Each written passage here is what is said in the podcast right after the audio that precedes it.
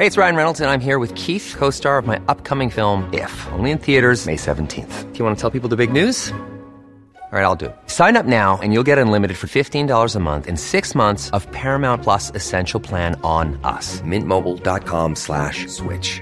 Upfront payment of $45 equivalent to $15 per month. Unlimited over 40 gigabytes per month. Face lower speeds. Videos at 480p. Active Mint customers by 531.24 get six months of Paramount Plus Essential Plan. Auto renews after six months. Offer ends May 31st, 2024. Separate Paramount Plus registration required. Terms and conditions apply if rated PG.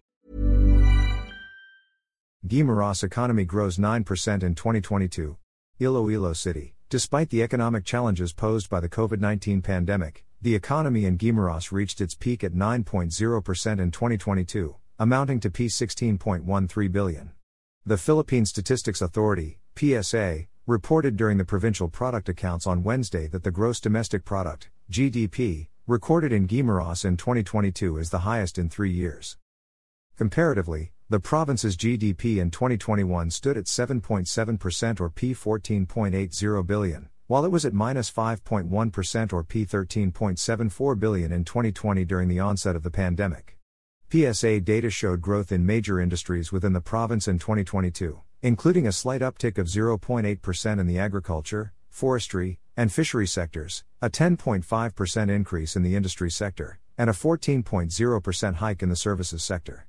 In terms of the share of the economy in the province, services had the biggest share, accounting for 53.0% of the total economy of Guimaras. The agriculture, forestry, and fishing sectors contributed 31.5% to the economy, while 15.5% came from the industry sector, said PSA Guimaras chief statistical specialist Nelida Luzer.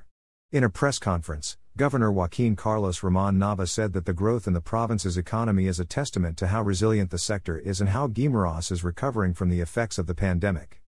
While the PSA noted that the province has a predominantly services based economy, Nava expressed hope for increased contributions from other industries.